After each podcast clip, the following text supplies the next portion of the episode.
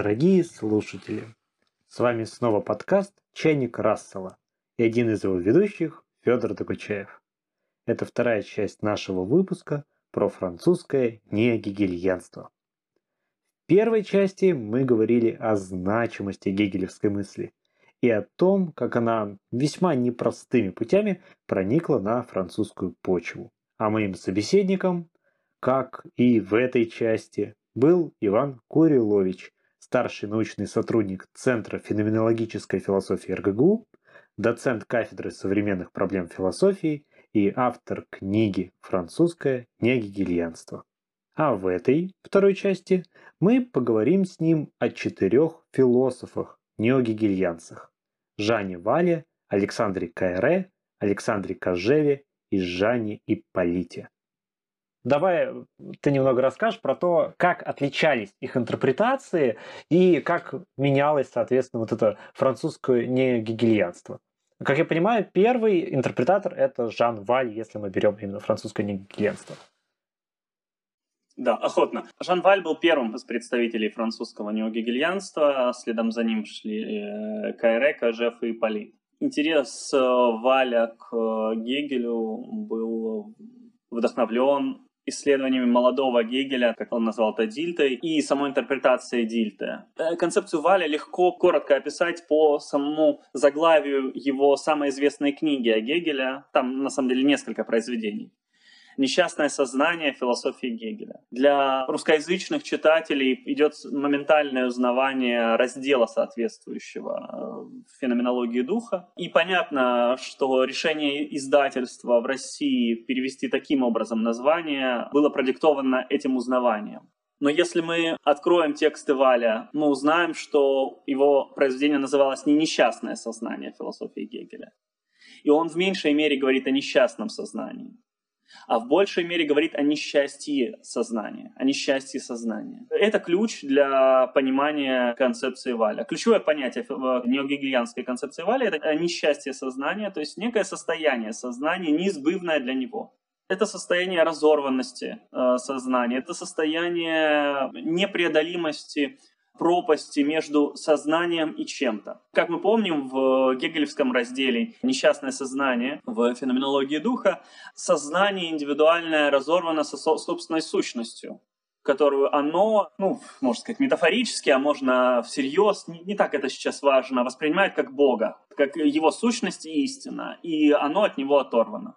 Ну, очень хорошо можно увидеть иллюстрацию этого гештальта в работах Киркегора. Э, Киркегор, конечно, не согласился бы, что он есть иллюстрация к одному разделу. Э, больше того, Киркегор сам иронизировал по этому поводу, но тем, тем не менее. Так, сознание разорвано, сознание несчастно, интуиция несчастья сознания базовая интуиция философии Гегеля. Она актуализировалась в нем к иенскому периоду. В конце иенского периода Гегель э, дописывает э, феноменологию духа и придает тем самым свою исходную интуицию. То есть Гегель, согласно Валю, начинает создавать систему, ну, то, что мы можем э, встретить в кабинетах психотерапевта, поспешную, излишнюю, а иногда не поспешную, а очень внимательную, в случае Гегеля именно так, рационализацию э, некоторых своих э, проблем или общечеловеческих проблем, как считает Валь. В этом смысле феноменология духа — это высшая степень изучения несчастья сознания и предательства этой искренней интуиции. Понятно, что концепция интеллектуальной интуиции Валем почерпнута от его учителя Бергсона. Один момент нужно сказать про Валя. Валь — блистательная фигура французской мысли, французской интеллектуальной культуры. И Валь, конечно, изучить все контакты Валя, э, кружки, которые он собирал, э, семинары, которые он организовывал. Он чем интересен? У него не, прямые, не прямых э, линий ученичества, масса помимо прямых. Валь хорош тем, что он когда-то вовремя кому-то позвонил. Валь когда-то кому-то вовремя э, пригласил какого-то неуверенного аспиранта выступить э, с докладом, например, на своем квартирном семинаре. Валь э, человек плоть от плоти французской интеллектуальной системы, который очень много времени э, тратил на то, чтобы вовлекать в нее э, новую кровь И Валь, больше того, и дальше нам был бы, был бы интересен в истории философии, да, то есть Валь дал место экзистенциализму на кафедрах. Валь организовал дискуссию Derrida и Фуко. Валь далеко заходит э, за, за историю только французского неогегельянства. Это блистательная фигура, но э, без него э, сложно представить себе и французское неогегельянство тоже. И, разумеется, мои исследования не охватывают полностью всю величину фигуры Валя. Больше того, Валь сыграл огромную роль в популяризации Хайдегера во Франции. Он очень много чем интересен. И, наверное, он заслуживает отдельного большого исследования, но проблема этого исследования в том, что оно будет вынуждено пересказать э, всю философию во Франции от 20-х до 70-х годов. Это, это колоссально. КРЭ. Ну, КРЭ выходец из России э, по э, не, некоторым сведениям. КРЭ это псевдоним, это не псевдоним, это его фамилия. Э, тут ничего не пойдешь. Тут есть пара интерпретаций, то есть КРЭ или Койра. Э, выходец с юга России, из того региона, который э, объединялся в, в царские времена единым стилем. Одесса, Новороссийск, Таганрог, вся, вся эта Э, область, и до гимназических лет он был там. Нам интересна биография? Немножко интересно именно по сравнению с Жаном Валем, потому что... Да, потому что тут человек плоть от плоти системы. Да. да, и тут пришлый, вот это вот откуда он возник неожиданно. То есть да. не полную, конечно, но вот как он попал в этот круг, как он возник во Франции? Странно попал странно попал, и вообще все в это время до Первой мировой войны э, выходцы из России ездили в, в Германию учиться. Зачем? Как вышло? Но этим занимались биографы, и ответы есть. Он уехал учиться в Париж. Он поучился в Париже у нескольких замечательных историков и философов. Пикаве, э, Мирсон, э, Брюнсвик, очень разные. После этого он приезжает в Германию поучиться.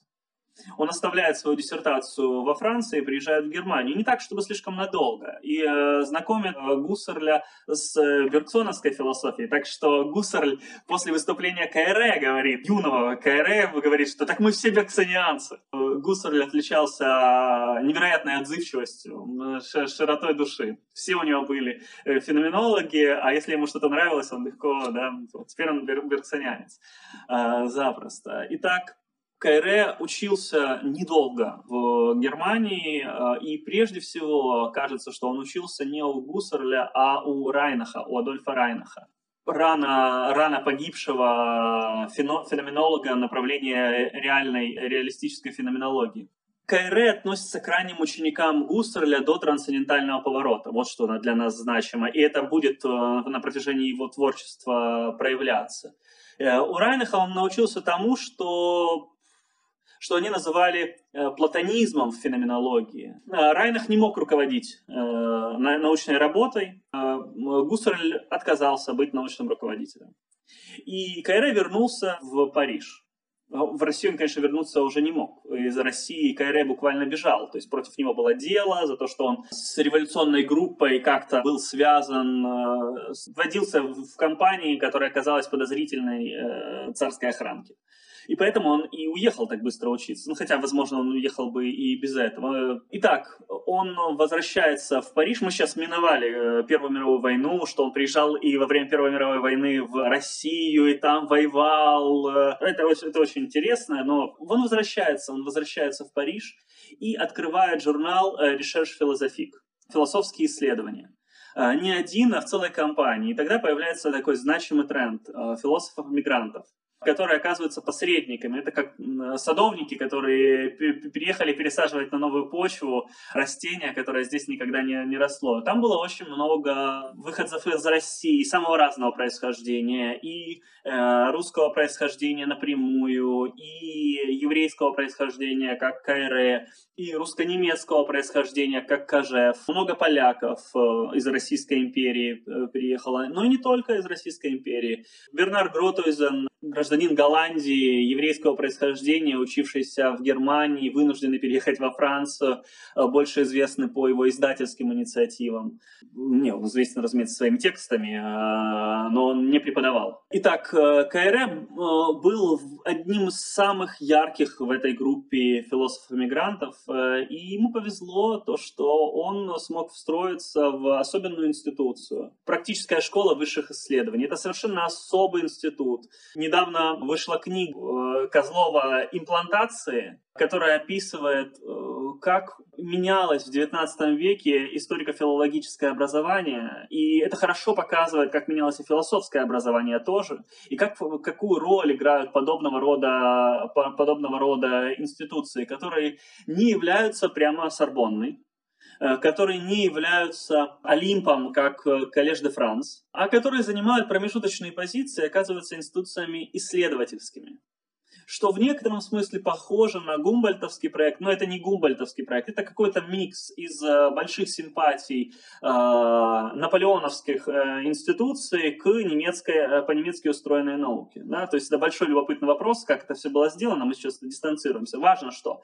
эта институция и позиция в ней не предполагает прямого укоренения в, э, в сообществе академическом Франции, ну, они не говорят о э, академическом, университетском сообществе, да, поэтому они не э, э, les académiciens, а они les universitaires, то есть университетники, да, а вот как-то так правильнее будет.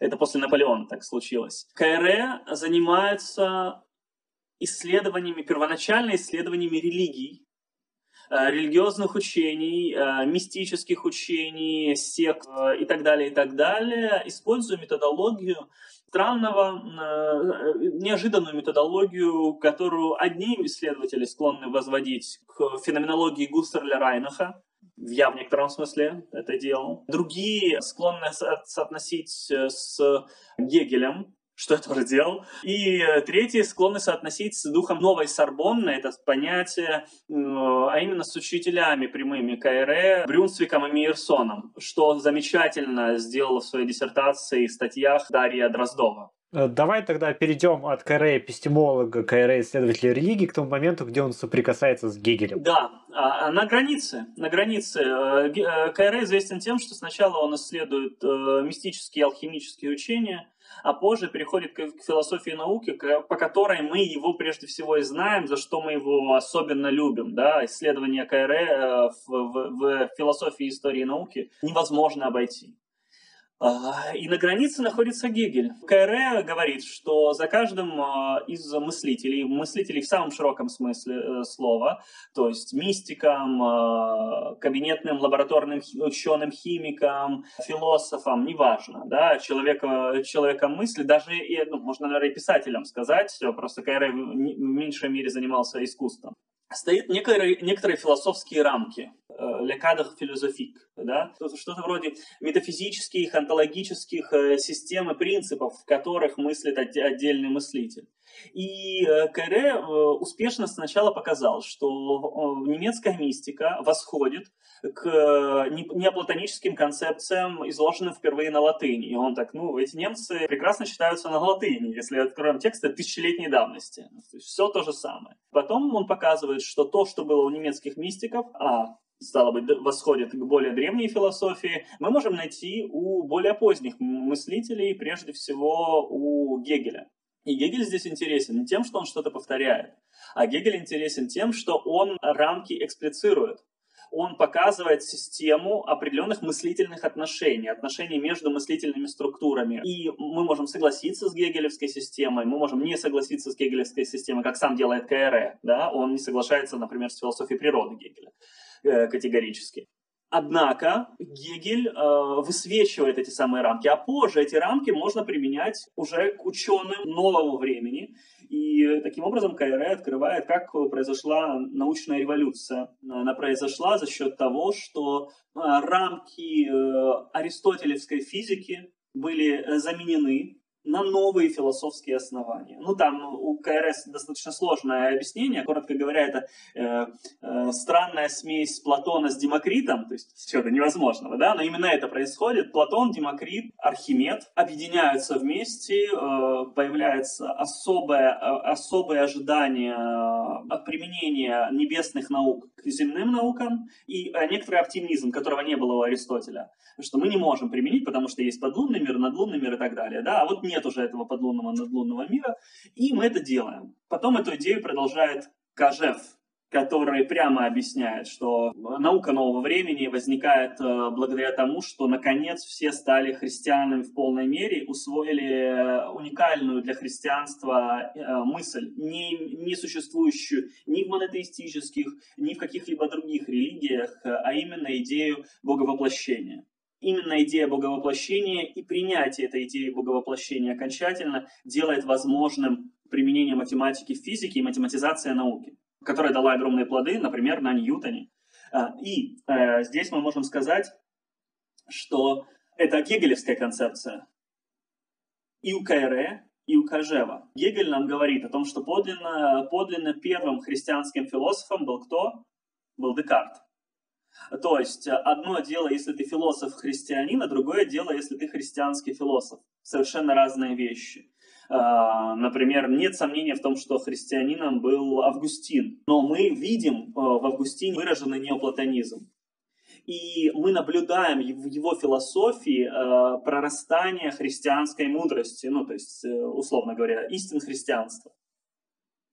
Но подлинно христианской философией является Декарт его мир уже одномерен. Эта одномерность обеспечивается Богом. А, и благодаря Декарту возможны все остальные ребята.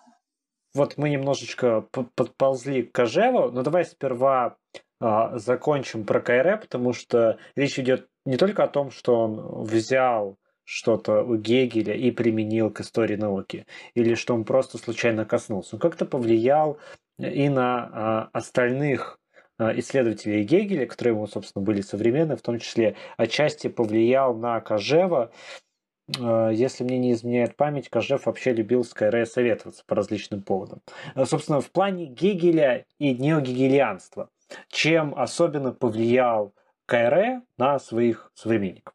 Так как мы э, вначале смогли хорошо обсудить, что не было прямого ученичества, то мы можем проводить э, линии не только вперед, но и назад. Ну, в, конечном итоге э, Валь э, вообще всех пережил. Так что он в начале и он, как, и он в конце. КРС спорил с Валем по вопросу религиозности философии Кекеля. Валь отождествлял вслед за Дильтем, терминологически отождествлял понятие теологичности учений и религиозности учений тогда как э, КРЭ радикальным образом отличал. Теологичность учения э, Гегеля, да, была, но она была именно за счет того, что гегелевское учение не было религиозным. То есть э, с такой легкостью э, жонглировать э, концептами, образами, мифами, э, важными для христиан, можно, можно только если ты не воспринимаешь это всерьез. Нет, воспринимаешь, несомненно, это всерьез, как мысль, но не воспринимаешь это как э, откровение религиозное лично по отношению к тебе. Да? То есть э, гениальность христианства отстаивали, э, отстаивал э, Гегель, несомненно, но, его, но гениальность, э, согласно КРС, стала гениальностью идей, которые были привнесены и которые мы можем использовать. Например, благодаря идее воплощения в итоге у нас получается у нас получается возможность э, рассчитывать сначала, как у Декарта, создать аналитическую геометрию, да, когда ось x и ось y объединены Богом в точке ноль, и когда мы можем рассчитывать э, полеты куска камня в небе, Э, потому что математические законы не чужды этому куску камня, да, потому что э, земля вознеслась на небо или небо упало на землю, но уже нет между ними границы, благодаря Иисусу, да, для христиан так. Сама эта идея крайне значима для, для КРМ. И КРФ дискутировал с Валем, Валь отвечал, и, конечно же, КРФ повлиял на Кожева. Кайре интегрировал Кожева, насколько он мог, во французскую систему, так как сам Кайре был не очень интегрирован, и, соответственно, Кожева он интегрировал еще меньше, чем себя, но э, видят архивы, он старался он, он делал для этого очень много, и прямым текстом э, Кожев выделял в отчетах э, своих семинаров, то есть перечисляет просто э, вольнослушателей. И вот особенно молодец такой-то вот господин Кожевников, и когда КР улетает в Каир э, попреподавать, он оставляет на Кожева свой курс. А когда возвращается, не забирает его у него, а, а ведет параллельный, там, переключается на гуситов и сковороду, а Кожеву оставляет Гегеля. КР вел курс по э, спекулятивному мистицизму э, в Германии и успел пройти много кого. То есть э, они обсуждали и сначала прямым, прямым текстом мистиков, потом они обсуждали философов. И, наконец, все было к тому, все велось к тому, что сейчас мы будем обсуждать Гегеля. И вот как раз на этом моменте он собственный курс э, в в практической школе высших исследований передает Кожеву. И курс называется «Религиозная философия Гегеля».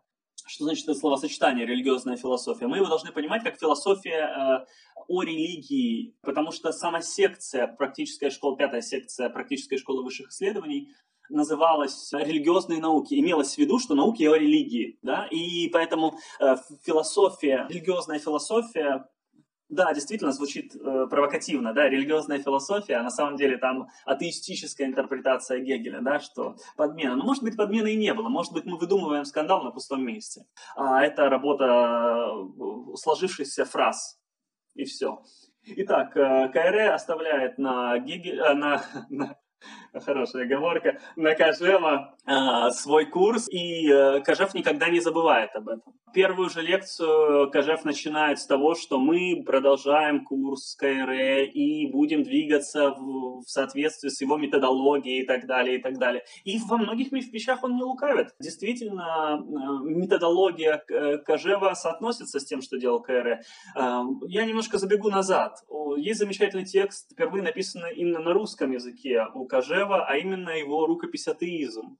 Это недоделанная рукопись, неподготовленная к публикации самим автором, и в ней мы встречаем те, те, те порой анекдотичные заметки, об, это обсудить с КРЭ, и это обсудить с КРЭ, это нужно обязательно обсудить с КРЭ, а что по этому поводу думает КРЭ и так далее, да, в которой вообще нет Гегеля, ну как, пару раз упоминается, несколько раз упоминается, но показательно. А идет э, хедегерианский по духу разбор того, насколько, э, как может быть устроено сознание атеиста.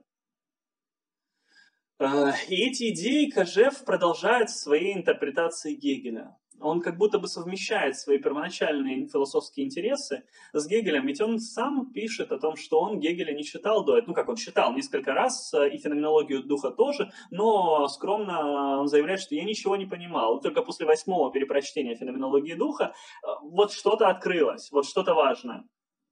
А, и он ведет этот курс, да, знаменитый курс, который сейчас опубликован благодаря а, Раймону Кино, как э, введение в чтение Гегеля. Это формально авторизованный э, текст самим Кожевом, но и да, и нет. Кожев весьма был снисходителен и безразличен к, ко многим вещам, которые для него уже казались случайными. То есть все, я уже прочитал этот курс, и, соответственно, перечитывать, ну, то есть мы можем догадываться, что выверен текст, но также мы должны понимать, что это в некотором смысле сбор э, заметок, конспектов и так далее. Кожев явным образом очень внимательно прочитал феноменологию духа, и когда мы зайдем в э, раздел редких книг Национальной библиотеки Франции в Париже, э, где зайдем в архив Кожева и возьмем тот томик 29-го, кажется, года издания феноменологии духа, мы увидим, что там исчерканы не только раздел о рабе и господине.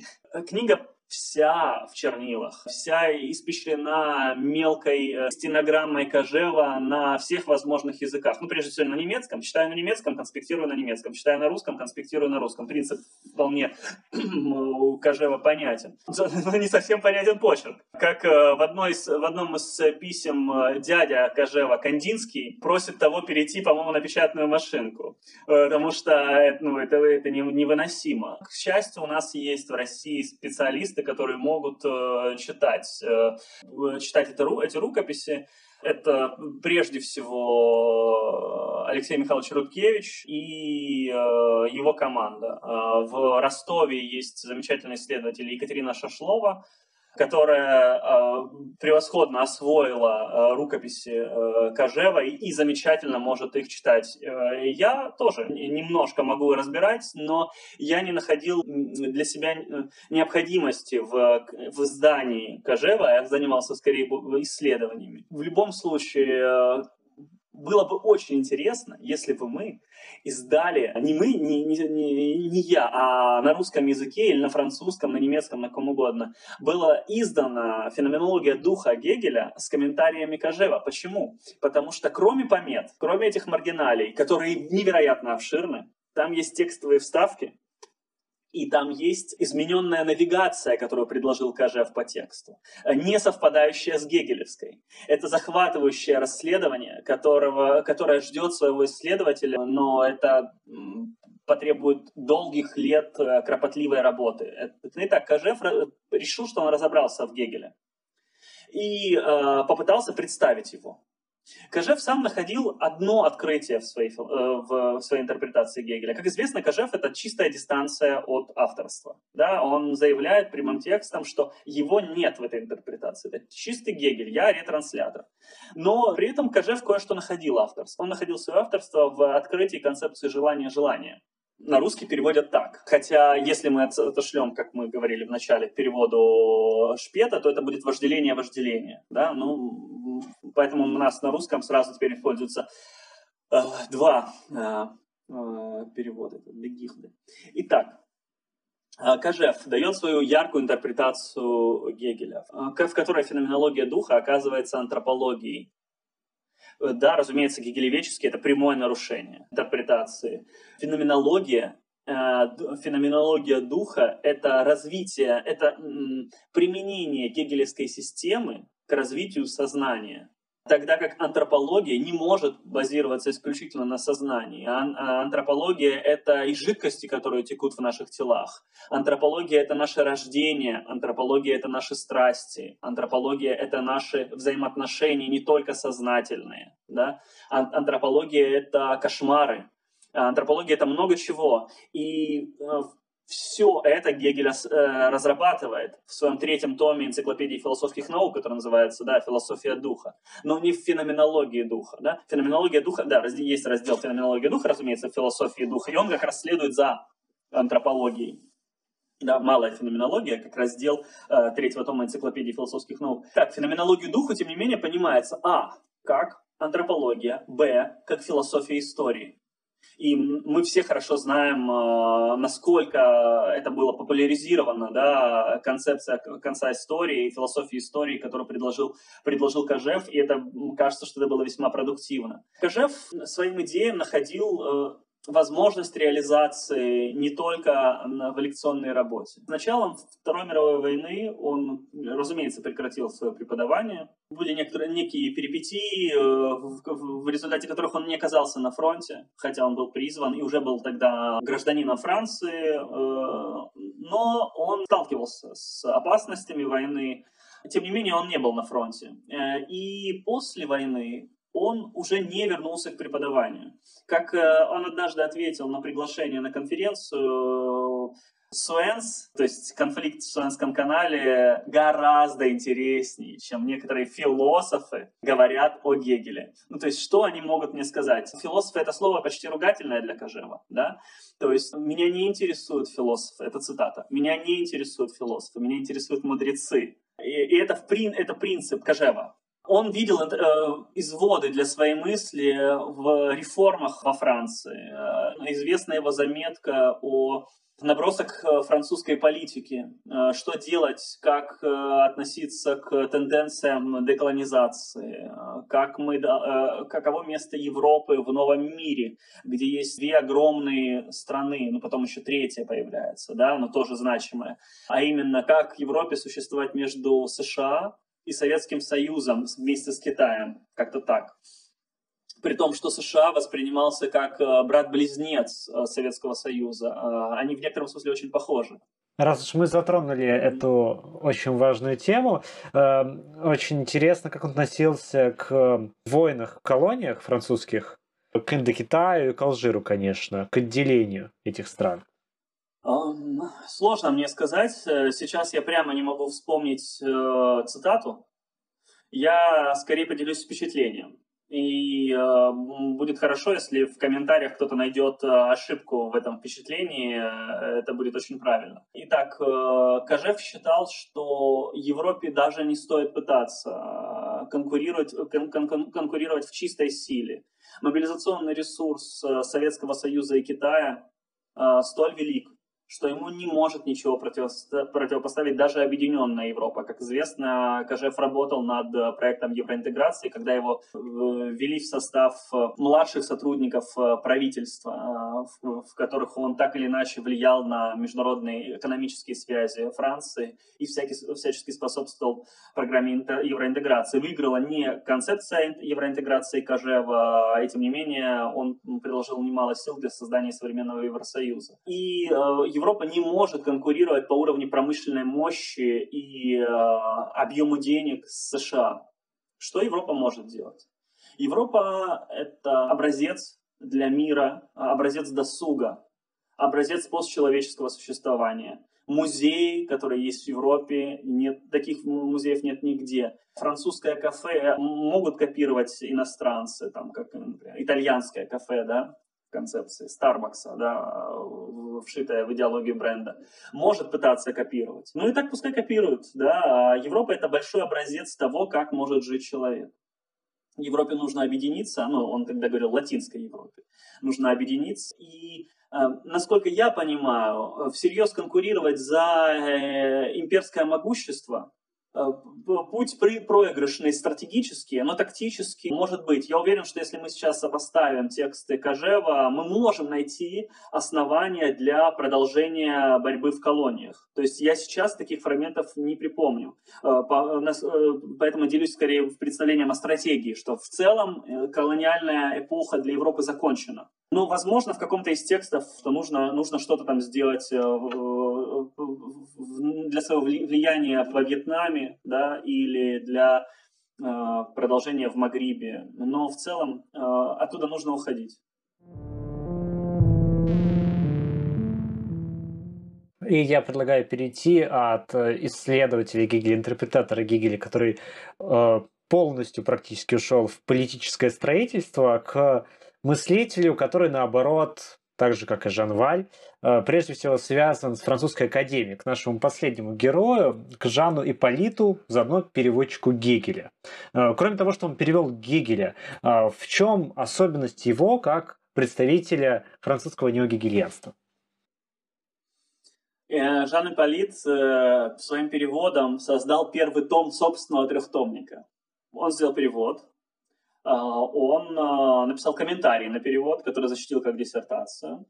И он э, после э, выпустил третий, третий текст, ну, второй, второй свой. Э, в своей диссертации он пытается разобрать генезис и структуру феноменологии духа. Во второй своей книге, то есть в третьем томе трехтомника, если мы феноменологию духа в его переводе считаем первым томом, он сталкивает две тенденции гегелевской философии, дегуманизирующую панлогистскую тенденцию и экзистенциалистскую тенденцию экзистенциалистски антропологическую. Ну и э, книга так и называется «Логика и существование». Э, заглавие у Ипполита э, говорящий. Но это не, не все, чем занимался Ипполит. Ипполит соотносил Гегеля с Фрейдом, с Киркегором. Ну, в случае с Киркегором ну, это явное наследование идеи Валя.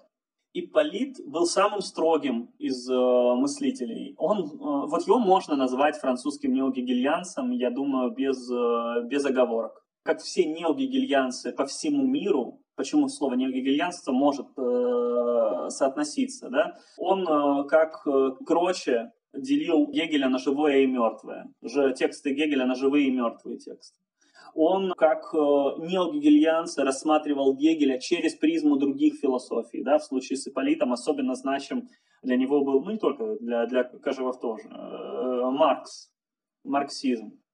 Для него были важны все экзистенциалистские э, тенденции. Что интересовало? Плюс Ипполит, в отличие от них всех, был постоянным наставником для очень многих мыслителей. То есть если Жан Валь в большей мере был э, свободным вдохновителем, которым всем находил место, был невероятно э, либерален и демократичен, э, всегда давал голос э, другим людям и выискивал таланты, то Ипполит их растил. Ипполит э, в соответствии с французской образовательной системой э, э, начинал с преподавателя старших классов философии в лицеях э, и не оставлял эту должность очень долго, и позже э, переквалифицировался из чистого преподавателя философии в лицее в преподавателя подготовительных курсов. Это особый институт, которому нет аналогов в других странах. Подготовительные школы ну, нужны для того, чтобы поступать не в массовый университет, а в высшие школы. Эколь Нормаль и другие, Эколь Политехник, э, это и есть престижное образование во Франции. Э, и э, он всегда следил за тем, чтобы быть понятным. Но в чем особенность школьного образования во Франции и подготовительных школ? Ты не можешь там вести все время Гегеля даже если бы очень хотел. Ты ведешь там то, что соответствует программе конкурса агрегасьон. А, соответственно, а, Иполит супер разносторонний, супер внимательный, супер оглядывающийся на сообщество мыслитель.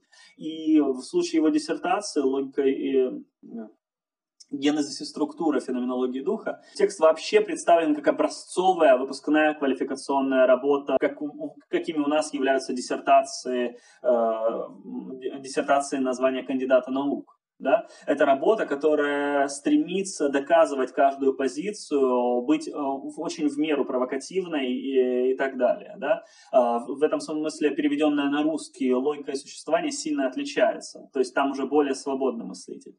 Итак, Иполит нам значим тем, что а, он, из, э, как говорил его один из его учеников Фуко, следит, а как же мыслить после Гегеля? Как мы помним, один из учеников, учеников, э, у этого человека не было учеников, один из слушателей и почитателей Кажева Батай э, тоже задавался этим вопросом. Мы помним, да, этот э, последний портрет Гегеля, э, весьма тяжелый взгляд у философа, и Батай показывает э, далеко, э, сильно раньше, чем Ипполит, что ну вот лицо человека, на плечах которого абсолют. И вот что с ним это сделало. Вот. Но Батай не говорит, что это неправильно. Батай говорит о том, что есть у нас другие пути мыслить, да, и Батай уходит во внутренний опыт и прекрасно это делает. И, как сказал один мой коллега, Батай — это Гегель без сохраненки. Это, это, это Гегель, который дошел до конца, просто в безумие. То есть нельзя мыслить не гегельянски после Гегеля. Ты можешь быть гегельянцем, ты можешь быть неогегельянцем, ты можешь быть постгегельянцем, ты можешь быть криптогегельянцем, как угодно. То есть э, это тот самый отец, которого убиваешь всю жизнь. Ну или убиваешь подростковые годы, но зависит от, э, э, зависит от, от развитости личности, если можно проводить такие психоаналитические параллели. Итак, Ипполит – это очень прилежный сын который выискивает, а как же можно все-таки, э, во-первых, соотнести две тенденции. Как можно мыслить самому, тогда как мысль мыслится сама. Вот, понятна мысль, да? Понятна мысль. Очень много мыслей. А, вот как, когда я проводил параллели, когда, когда я пытался показать, что общего есть во французском неогегельянстве, я говорил о интуитивности дескрипции. А, и для Гегеля ведь это очень важно, то, что мы просто наблюдаем, что а, мысль так развертывается. Понятие, там, изложение себя само, что изолжет, да, и то, что там ложь, само себя покажет, да, потому что лжи нет, да, есть истина для себя и истина в себе. Ложь это просто в себе истина, да. Мы ее вывернем, и получится истина, да. Мысль ведь блистательная, и мысль сама себя ведет посредством меня. А единственный ли это ход? Э, ладно, а даже если это так, а может ли мысль пойти еще куда-то, куда Гегель не ходил? Ну и, конечно, есть надежда, что ты сам можешь вести мысль. Э, и это то, чем занимался Ипполит, и в этом смысле он очень вдохновил э, замечательного Фуко, но если мы говорим еще по правлению Ипполита, да, коротко я могу сказать, симпатии Ипполита, да, разумеется, он прежде всего вдохновил исследователей в рамках уже чистого гегелеведения. А, конечно, заниматься, быть гегельянцем после Ипполита и сам сделал достаточно, чтобы не, не, нельзя было быть гегельянцем после Ипполита. Но зато можно было наконец быть гегелеведом, чего раньше, что раньше было почти невозможно. Усилиями всего французского неогегельянства Гегель был введен в канон. Для Франции это очень важно, находиться в каноне. Во Франции в этом смысле, так как традиция философского образования старше и более обширная и более плотная институциональная структура, чем в России, Э, это, в этом смысле российское философское образование оказывается гораздо свободнее. Французы могут удивляться иногда. Да, видите, тут есть положительные и отрицательные стороны. Хотя считать ли это только положительным, отрицательным, неважно, да, мы попробуем не оценивать. А, и а, Ипполит хотел, э, чтобы был открыт центр э, гегелевических исследований и марксологических исследований. Замечательный автор биографии, одной из последних биографий Гегеля, Жак Донт, э, она переведена несколько лет назад на русский язык, она так и называется, по-моему, Гегель, то ли Гегель, биография, он просто Гегель. Жак Донт должен был возглавить марксологический центр ну, конечно, как человек, который э, все вдохновляет и при этом обладает огромным влиянием, когда этого человека не стало, э, не все тенденции можно продолжить. И линии финансирования, и активность, способность объединить не только идеи, но и своим авторитетом, это немножко угасает. Э, и тем не менее, к большому счастью Франции, э, удалось э, инициативу Ипполита в несколько измененном виде э, реализовать э, в замечательном философском, по-настоящему философском городе Франции Пуатье, родине Декарта, Фуко, открыл был э, гегелевический марксологический центр, который несколько, прошел несколько переименований. Сейчас это, э, как же он там называется, лаборатория практической и да, лаборатория практической философии немецкой метафизики, кажется так, я, я боюсь оговориться, возглавляет его Э, Жиль Мармас, э, ученик э, великого гегелеведа, не связанного с, не являющимся французским неогегельянством, Кервигана. И Жиль Мармас занимается философией права, и даже одна статья Мармаса переведена, по на русский язык в Логосе, кажется, сколько-то лет назад, но книги пока никакие не переведены. Итак, дело живет. Да, сейчас э, на месте французского неогегельянства мы видим э, в, в продолжателях мы видим э, французское гегелеведение. И, и уже гегельянство мы можем узнавать в, в чем-то, что себя гегельянством не называет. Мы можем находить французское неогегельянство в Фуко. Нам очень легко находить французское неогегельянство в Derrida нам совершенно, ну, совершенно очевидно, что мы можем находить следы французского неогегельянства в э, учениках Derrida, например, в той же в Катрин Малябу.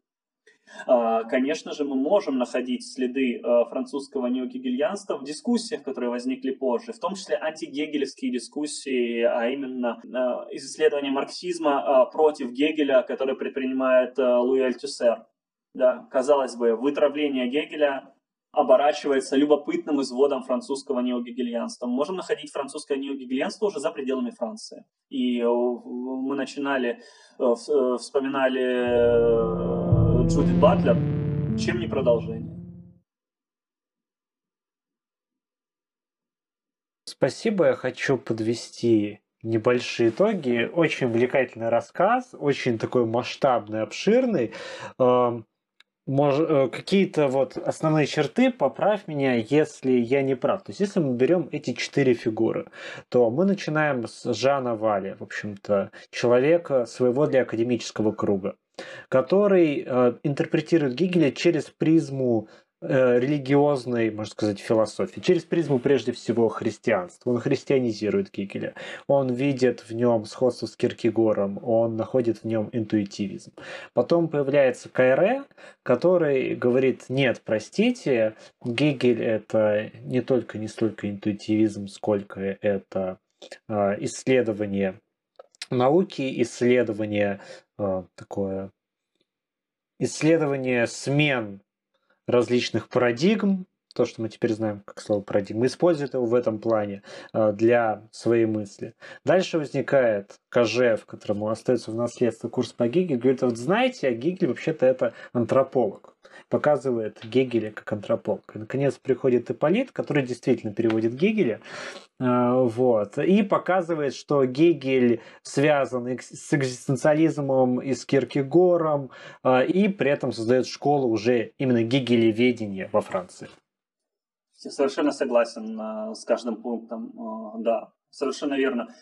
Другое дело, что современное гегелеведение во Франции наследует не только интенциям Ипполита, но и продолжает э, тенденцию, которая развивалась сильно во времена Сартра, а, поездки напрямую в Германию и а, ученичество у немцев. Понятно, что в Германии э, тоже Гегель не топовая фигура была и э, до Второй мировой войны, и после но тем не менее э, современное французское гегелеверение в значительной мере оглядывается на Германию и на США и э, избегает поспешных интерпретаций. В некотором смысле э, у замечательного исследователя, социолога знания, социолога наук Бигбова были размышления, вот я не могу вспомнить, по-моему, они были в каком-то из интервью, он сейчас работает э, во Франции, э, и о том, как так получилось, что великих как будто бы фигур нет, таких как Фуко. Но дело не в том, что их нет, а дело в том, что тон, э, тонкость анализа стала столь блистательной, столь скрупулезной, что на большие теории, большие теории легко фальсифицируются и мы э, дистанцируемся от поспешных обобщений. Самый последний шуточный вопрос. Вот ты меня же подцепил над КРЭ, да? На самом деле КРЭ это, собственно, фамилия, а не псевдоним, но тем не менее я попробую э, подойти со стороны Кожев. Все-таки Кожев это сокращение от кожевников. А, вот. И если бы ты поехал во Францию уже так окончательно, эмигрировал во Францию, будучи русским специалистом по философии, то как бы ты сократил свою фамилию и как бы ее модернизировал, чтобы вписаться в интеллектуальный ландшафт? Э, представляться французом э, – это отдельный опыт. Э, я помню, записывался в одной из библиотек, представляюсь ваше имя, Иван. Ну, Н говорю чуть более звонко, чтобы э, был, был ясен э, звук. Э, и записываю через Y. Y, Иван, ну-ну-ну, ком, Иван Карамазов. О, Карамазов, tout le monde Иван Террибль, Иван Грозный. Э, да нет, я бы никак не менял. Э, последние 30 лет, э, к счастью для французов, а,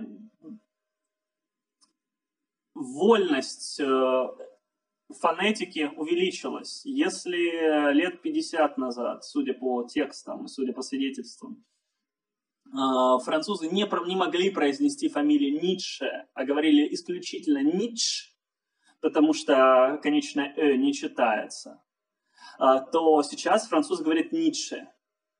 И иногда говорят Ницше. А, фамилию Гегеля они произносят самым разным образом. И э, Эгель и Эгель, и Хегель, но Хегель почти не, не, не встречается. А, э, даже однажды услышал я Эжель, э, что в принципе соответствует правилам чтения французского языка, а, поэтому мы сегодня говорили и, и о э, эжельянизм, эгельянизм, эгельянизм, эжельянизм, как угодно. Но нет, в современной Франции нет такой строгой необходимости менять фамилию под особенности э, местной фонетики, меня вполне устраивает э, именование Иван Курилович. Замечательный финал. Спасибо большое, Иван, за то, что был сегодня на нашем подкасте. Э, обязательно оставляйте свои комментарии, пожелания, вопросы, поправляйте, если мы где-то что-то перепутали в фактах, и встретимся с вами в следующем месяце.